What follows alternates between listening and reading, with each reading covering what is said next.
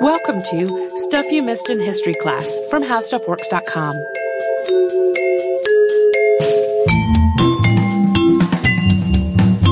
Hello and welcome to the podcast. I'm Tracy V. Wilson. And I'm Holly Fry. We have a past podcast subject that has been in the news lately. That is the CSSHL Hunley.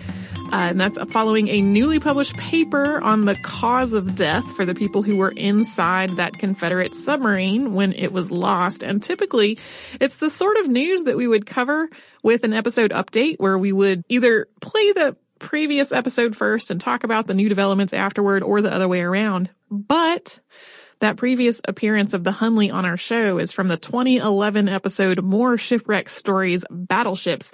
So it's only about eight minutes of an episode that also covers several other shipwrecks as well. So instead of doing a normal uh, episode update that we might do typically in another circumstance, we are going to give the H.L. Hunley the full treatment today. And huge, huge thanks to Rachel Lance, who dropped us a note about the Hunley a few days before we recorded this. She's one of the authors on this paper that just came out about it, which actually grew out of her PhD research. So we will be talking about that some more later in the episode. And the story of the H.L. Hunley really begins with the Union blockade of the Confederacy during the Civil War, which was ordered less than a week after the fall of Fort Sumter in South Carolina. So for a quick recap, after multiple slave states, including South Carolina, seceded after the election of Abraham Lincoln, Major Robert Anderson of the U.S. Army occupied Fort Sumter and refused to hand it over to the Confederacy. And after a couple of skirmishes, a Confederate force attacked the fort on April 12th, and the Union surrendered it on the 13th. The attack on Fort Sumter is generally marked as the official beginning of the war. Almost immediately after this, the United States government started working on a plan to cut off the southern ports from international shipping. The goal was to prevent the South from exporting its goods, including cotton and produce, and to prevent southern states from importing trade goods, weapons, and other material that would be needed for the war. This was all part of a military strategy called the Anaconda Plan, meant to choke off the South and bring a speedy end to the conflict.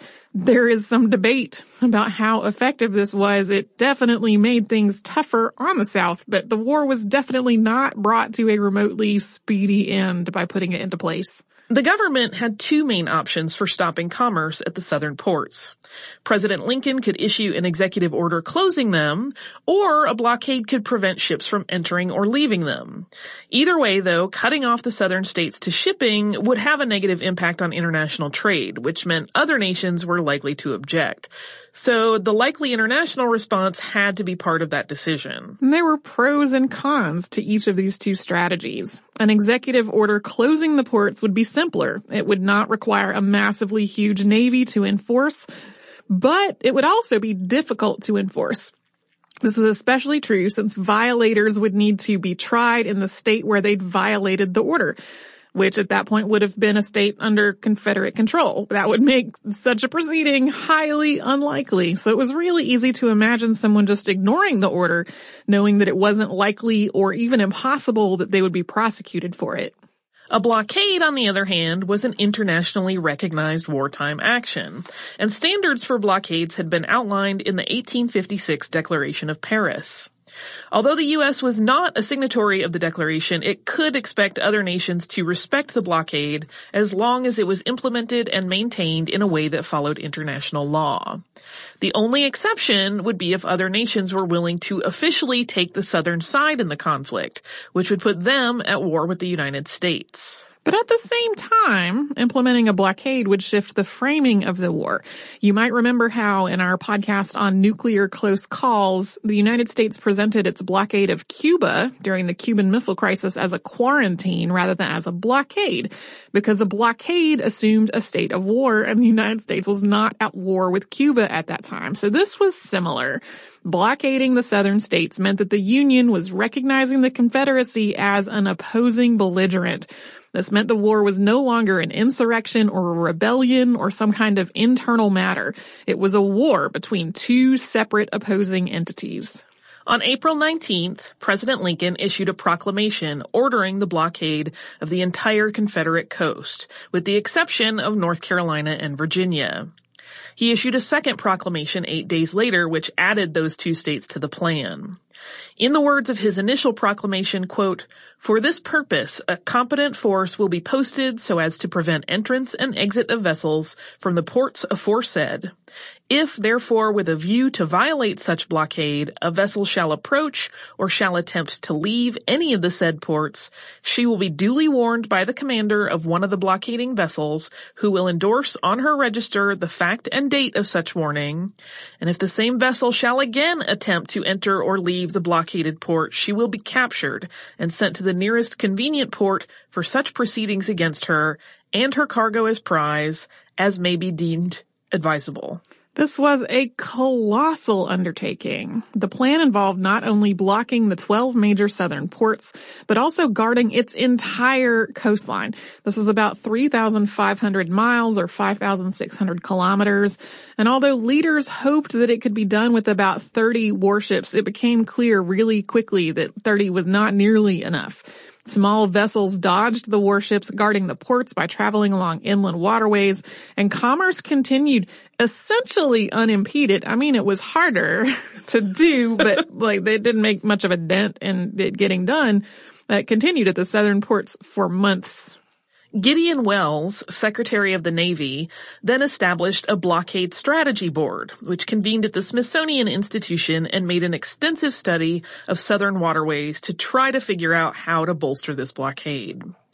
Their research stretched from July to September of 1861, and they ultimately issued 10 total reports on how to make the blockade more effective the number of blockading ships would grow well into the hundreds, and by the end of the war, the United States would have the largest navy on Earth. Meanwhile, the Confederacy worked out a number of strategies to try to get around this blockade. For a time, the Confederate government tried issuing letters of marque to privateers to operate from the southern ports and try to take prizes from the Union trade ships. This was particularly effective at distracting the United States Navy for the first several months of the war, but as the blockade got tightened, privateers stopped being able to sneak out and in to the southern ports, so their usefulness declined and eventually their use in the war really waned. Another technique was blockade runners, small, lightweight sailing vessels and steamers, most of them civilian vessels, that largely operated at night. Blockade runners would sneak in and out of southern ports and carry goods to and from neutral ports like Bermuda and Nassau. Charleston, South Carolina was a hot spot for blockade runners until early 1863, when the Union significantly reinforced the blockade there. Then, most blockade running activity moved to Wilmington, North Carolina. Small vessels ran the blockade all through the Gulf Coast throughout the war as well. Having grown up in North Carolina and spent a fair amount of time uh, in the Wilmington and Wrightsville Beach areas in the summer, blockade runners have kind of a folk hero quality in the South. like they're kind of a nod to the very romanticized idea of how the Civil War went down. Right. have kind of a sticking it to the man, running the blockade, like spirit. Uh, so I have always found the story of the blockade runners kind of fascinating, um, from that point of view and life experience. Yeah, I, th- I it certainly like conjures images of just sort of some interesting stealth moving and yeah. and I can see where it gets romanticized. Yeah, I think there there are even, you know, hotels and restaurants and things like that named the blockade runner or or nods to famous blockade runners. To so. me those words will always mean Star Wars. Sure. so of course there were not just efforts to run the blockade, but also to destroy the ships in the blockade themselves. And that is what brings us to the CSS HL Hunley, which we will talk more about after a sponsor break.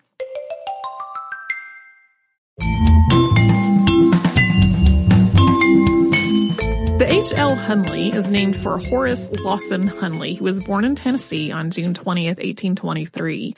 He got a law degree from the University of Louisiana, which is now Tulane University, in 1849, and he opened a law practice in New Orleans. He also worked at the New Orleans Customs House, and he'd previously served in the Louisiana legislature. In 1859 or 1860, he bought a plantation. And in addition to the enslaved labor that worked on the plantation, according to the 1850 census, he enslaved eight people for domestic work at his home in New Orleans. By 1861, he was doing pretty well financially, but he was always interested in finding new ways to bring in additional income. And one of these was the development of a submarine vessel to be used in the Confederate war effort. This really seems to have been a scheme that was driven more by money and by pride than by patriotism. Although Hunley himself was a slave owner and he supported the institution of slavery, he also thought it was really foolish and short-sighted for the South to be going to war over it. But businessmen and the Confederate government had offered substantial prizes to anyone who could sink a Union warship, and Hunley really hoped to get himself one of those prizes. And he was also wanting to make his own mark on history and establish a legacy for himself. In his pursuit of a workable submarine, Hunley teamed up with other financial backers and went to James McClintock, an engineer who was living in New Orleans, who had also been working on a small underwater craft with Baxter Watson. And once they were all working together, their first attempt at a submarine was the Pioneer, which was a 35 foot long, roughly cylindrical vessel with tapered ends. It was powered by two men turning a crank while a commander controlled the depth and used fins to steer. Although the Pioneer essentially worked and it was authorized for privateering with a letter of marque, it wasn't particularly refined. It moved slowly and it leaked and it never saw combat.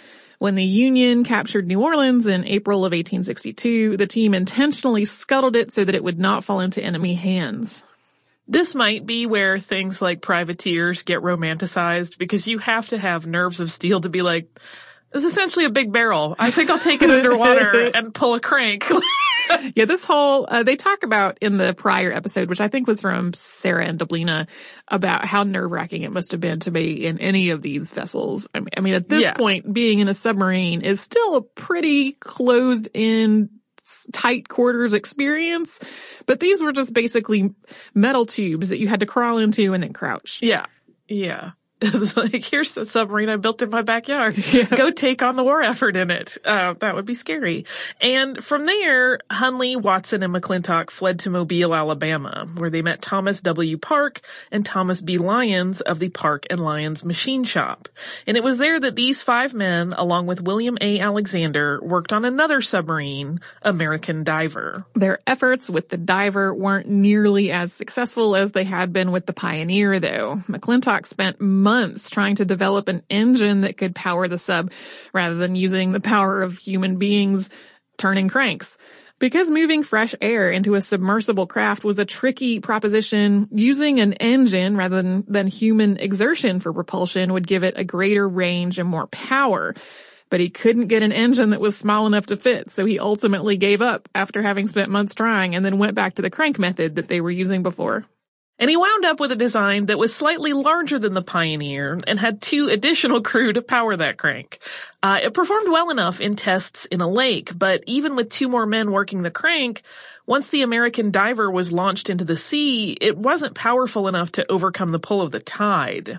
The crew had to struggle just to make it back to port, and once they did, for reasons that aren't entirely clear, the vessel was immediately swamped and sank, and it has never been recovered. So not only had the team spent months working on a vessel that didn't work in real world conditions and then lost it, they'd also sunk all of their capital into that venture. They would have been out of the submarine game entirely had they not found a new investor. That was Edgar C. Singer of Texas, who was an expert in torpedoes. And Singer arrived in Mobile in the spring of 1863 and was impressed enough with their progress that he funded work on another submarine, which took place over that spring and summer. And the result was the H.L. Hunley, which was originally named the Fish Boat. Yeah, it, it's not clear to me exactly when they changed it to the Hunley. um, but the Hunley was longer than the Pioneer or the American Diver with a total length of 40 feet or 12 meters. That included a 25 foot long or 7.6 meter main compartment and then running all through that compartment was the crank, connected to a propeller by a series of gears that would be operated by a crew of seven. Space inside of this craft was very tight. Those men would basically one at a time crawl or sort of sidle their way in and then hunch over this central crank. Uh, an eighth man, who was the one in, the, in command of the vessel, controlled the depth and the direction. I'm so claustrophobic just hearing that description. Tracy's watching me wince and squirm in my Yeah, chair. the, the artwork for this episode on that'll be on our website is like a diagram of what the thing looked like. And It is very, it's very, it's very tight in there. Out of the water, the Hunley looked like a giant metal tube with tapered ends and fins and a couple of domes on top. But in the water, it was pretty easy to mistake for a porpoise or a dolphin. Bellows and snorkel tubes were used to move fresh air into the craft with a lit candle providing an early warning system for oxygen getting too low. It's one of the things that previous hosts remarked on as being a little nerve wracking to have to keep an eye on a candle to know if you had enough air. The craft's buoyancy and depth were controlled through a pair of ballast tanks, one fore and one aft, and each of them was equipped with its own pump. The pumps were also capable of removing water out from the crew compartment, which was somewhere it should not be.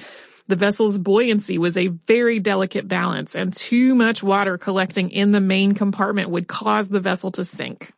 They began testing the Hunley in the Mobile River in July of 1863, working the bugs out before inviting Confederate military officials to observe. They conducted a successful demonstration on July 31st, which involved approaching a barge in the river while towing a mine. And when it got close to the barge, the Hunley submerged, passed under it, and resurfaced farther up the river.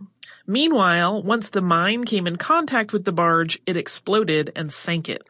This demonstration was a clear success, but it was not met with the unanimous approval among the Confederate Navy. Submarine technology in general was viewed with some suspicion, and a lot of people thought it was dishonorable or underhanded to sneak up on an enemy and attack it in a way that had no hope at all of defense. Uh, the the whole uh, the whole collection of torpedoes and mines and things like that that exploded in the water were all known as infernal machines at this point in history. Um, the counter argument to the idea that it was dishonorable to be using these things to blow up a ship when people had no way of defending themselves was basically that as underdogs with fewer naval resources than the Union, the Confederacy basically had to use whatever tools they had at hand. Rear Admiral Franklin Buchanan, commander of the Naval District of the Gulf, was one military figure who did not entirely trust submarines. Yet, he was the one who contacted Flag Officer John Randolph Tucker, who was in command of the Confederate Navy in Charleston, to unreservedly recommend the Hunley's use against the blockade there. Tucker passed the recommendation on to General P.G.T. Beauregard, who immediately requested that the Hunley be sent to Charleston. Tucker had apparently been confident enough that Beauregard would want to take this infernal submarine off of his hands that he had already made arrangements to transport it to Charleston before he actually got that permission. The Hunley went to Charleston by train, where it arrived in August. Soon the Confederate Navy took control of it, feeling the civilian team's progress was too slow. But on August 29, 1863, while at the dock being prepared for a training mission, the Hunley sank and five of the eight crew aboard were killed. Horace Hunley then demanded that the control of the submarine be returned back to him from the Confederate military, and this was granted. But it did not end well for him either. On October 15th, he planned a demonstration in, in, which he would dive under a Confederate vessel and then surface again on the other side with himself in command of the vessel. But after the dive, the Hunley did not come back up again. Hunley himself, along with the rest of the crew, were all killed. And due to bad weather, the vessel wasn't recovered for weeks. When it was recovered, it turned out a valve on the ballast tank was open, which had allowed water from the sea into the crew compartment, which had sunk the vessel and killed everyone aboard. Although they had managed to raise the H.L. Hunley from the sea floor after both of these incidents, General Beauregard was understandably reluctant to allow the vessel to be used again. But Lieutenant George Dixon, who had previously lived in Mobile and had worked at the Park and Lyons machine shop when the Hunley was built, asked to be put in charge of it. Dixon was finally given permission to target the USS Housatonic, which was part of the Union blockade at Charleston. Dixon carried out this operation on February 17, 1864, after about two months of training and practice for the crew, and we will talk about the mission and how it went both well and poorly after a sponsor break.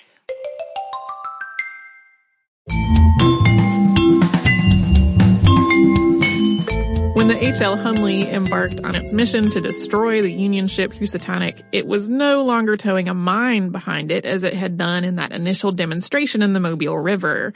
Instead, it was equipped with a black powder torpedo attached to the end of a 20 foot spar. So for the sake of clarity, torpedoes at this point generally did not have any kind of propulsion or guidance like they do today.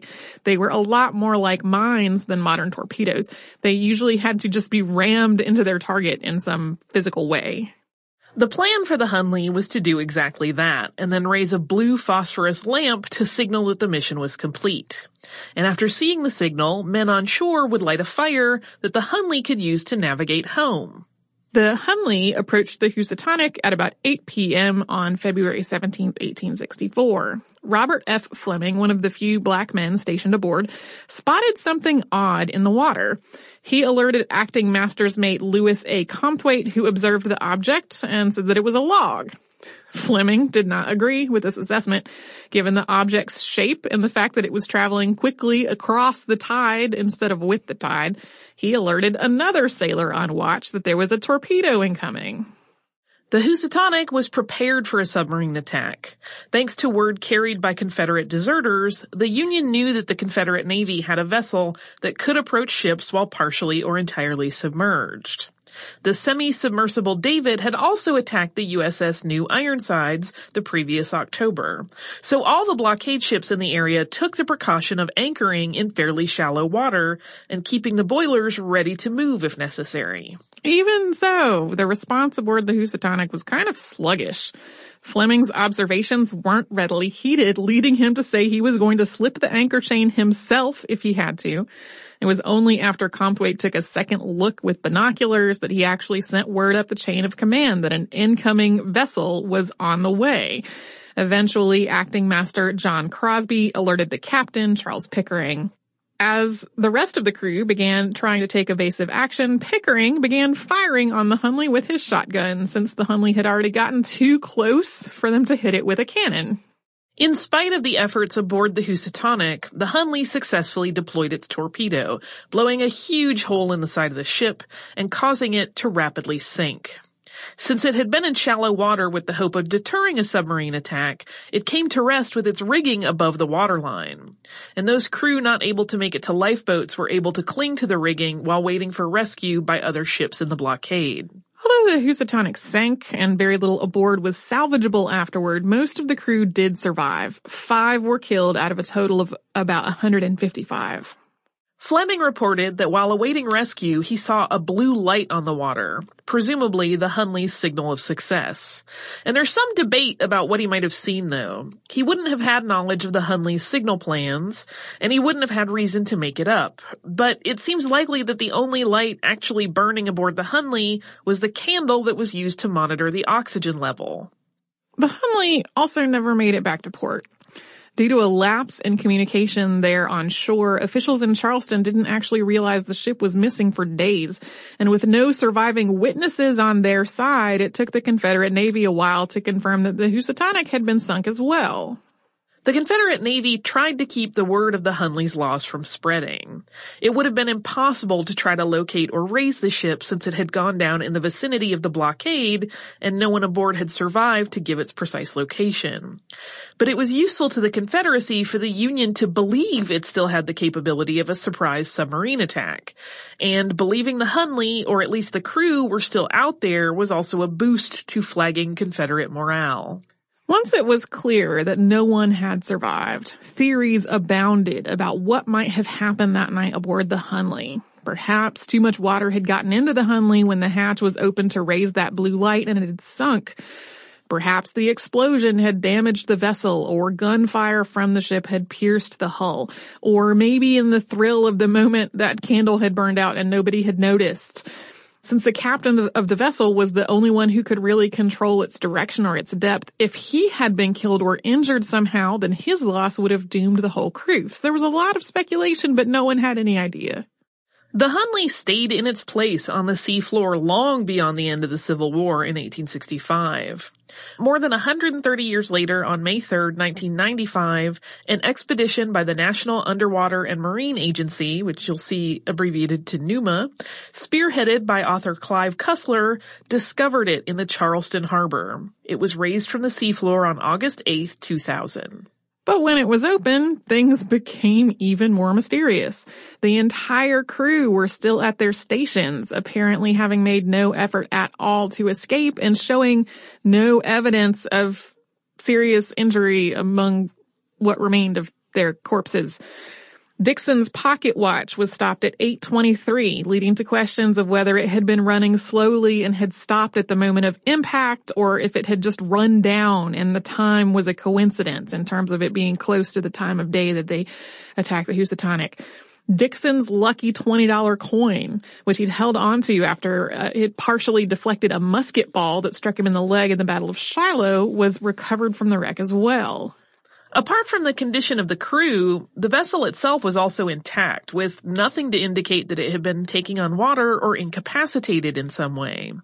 There were two large holes in its sides and missing glass panes from one of the viewports, but this was eventually determined to have happened long after the Hunley came to rest on the ocean floor. And this all brings us to the new research that made headlines in August of 2017. While doing work on a PhD dissertation about injury and trauma patterns from underwater explosions, Rachel Lance looked at data from several famous historical battles that involved underwater explosions, and one of these was the H.L. Hunley. This eventually led to a paper published in One on August 23, 2017, entitled, quote, Air Blast Injuries Killed the Crew of the Submarine H.L. Hunley.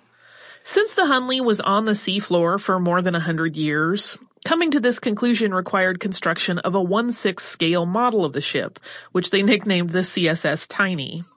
The CSS Tiny was exposed to a variety of underwater blasts in a pond in St. Louis, North Carolina, with the data from all those explosions collected and analyzed. You can read this entire paper online and we will link to it in the show notes. But to sum it up, quote, the blast produced likely caused flexion of the ship hull to transmit the blast wave. The secondary wave transmitted inside the crew compartment was of sufficient magnitude that the calculated chances of survival were less than 16 percent for each crew member. The submarine drifted to its resting place after the crew died of air blast trauma within the hull.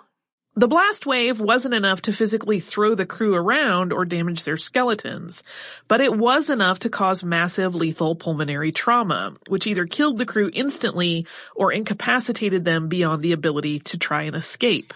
This paper, of course, does have some limitations. No matter how accurate, a scale model is still a scale model, and the analyses required proportionately scaled down blasts to be done in that lake. There's also some debate about exactly how large the payload of the Hunley's black powder torpedo was. And also to confirm these findings, a modern autopsy would have needed to have been performed on the bodies of the crew when they initially died more than 100 years ago. Obviously, that's not going to happen. So when time travel gets invented, we are going to suss this out. we have so many terrible uses of time travel that come up on our show. None of them I'm like, could you maybe have like prevented this from happening? Right. Oh no, we're just going to figure out what happened. But given all the other factors about how the event transpired and all the other unanswered questions and how the crew was found, it does make a lot of sense as an explanation. Today, the H.L. Hunley has been through a massive conservation that has removed more than 1,200 pounds, or about 544 kilograms, of concretion from the vessel. And it's at the Warren Lasch Conservation Center in North Charleston, South Carolina, where conservation work is still ongoing. Tours are available, but only on the weekends to allow for conservation work during the week. The Hunley's crew were also given a funeral and buried on April 17, 2004, in the same cemetery as the men killed in its prior sinkings had been laid to rest. The next successful attack by a submarine during wartime would be on September 5, 1914, when the German U-21 hit the British Pathfinder with a torpedo, sinking it and killing 256. So that is the H.L. Hunley. We've gotten several requests for the H.L. Hunley over the years, and it was only more recently that I realized that it, that it had been in that one eight minute segment earlier. Yeah. Uh, so thanks again to Rachel Lance for sending us a note about this. Yeah. Uh, where we will link to the paper, which does have other authors in addition to her, uh, as well. We will link to that from the show notes for folks who want to read it. It is very interesting. Yeah. Uh, do you have listener mail? I do. I have listener mail. This is from John and it is, uh, we have gotten this comment from a few folks. It's a correction from our evacuation of Dunkirk episode. Um, and so thanks to the uh, two or three other people who have sent us similar notes over the last several weeks. So John says, Tracy and Holly, I have tremendous passion for history and I love the way your show connects listeners with little known and often forgotten episodes in history. I particularly enjoyed your two-parter on Dunkirk, a significant event that few people were aware of until the release of the eponymous movie. However, I do have an issue with your closing comment to the evacuation of Dunkirk episode. In it, you said, quote, it would be nearly four years before Britain launched another major assault on the ground in France. In fact, on August 19th, 1942, an allied force of more than 6,000 troops landed at Dieppe, France, with a goal of destroying key German military installations and securing important intelligence before dashing back to England. The plan was developed by Lord Mountbatten and the Allied force included a thousand British soldiers, more than 5,000 Canadian soldiers, and 50 soldiers from the United States Army Rangers, the first American soldiers to participate in hostilities on European soil in World War II. Tragically, the mission was an enormous failure, largely due to poor planning, bad luck, and a German army that was not taken at all by surprise. A total of 1,197 men were killed, including 916 Canadians. The most Canadian troops to be killed in any one day during the war. Seven Americans were also killed. After the failed raid, Mountbatten said, quote, I have no doubt that the Battle of Normandy was won on the beaches of Dieppe. For every man who died in Dieppe, at least 10 must have been spared in Normandy in 1944. I write this email from Dieppe, France, where I'm visiting with my mother and brother to celebrate the 75th anniversary ceremonies. Uh, John goes on to talk about a family relative who was killed and buried there uh, at in that invasion. John also included some photos. Uh, thanks so much, John. I definitely should have said no other major successful right. assault. Like the successful part was uh, definitely left out. And I honestly could not tell you at this point whether the sources that I was using in preparation for those episodes made reference to the assault on Dieppe or not. It's been long enough ago and uh, all of those um, books have gone back to the library. But for the sake of comparison, the D-Day invasion of Normandy included 156,000 troops. Right. It was much, much larger than this one was. So yes, I apologize for that oversight and for not being more clear in what I was saying. Um, at the end of that episode. So thank you to John and the other folks who have written in with that correction for us. If you would like to write to us about this or any other podcast, or a history podcast at howstuffworks.com. We're also on Facebook at facebook.com slash Missed History and on Twitter at Missed in History. Basically all across social media, we are at Missed in History. If you would like to learn more about this uh, or anything else, you can come to our website, which is missedinhistory.com. For more on this and thousands of other topics, visit howstuffworks.com.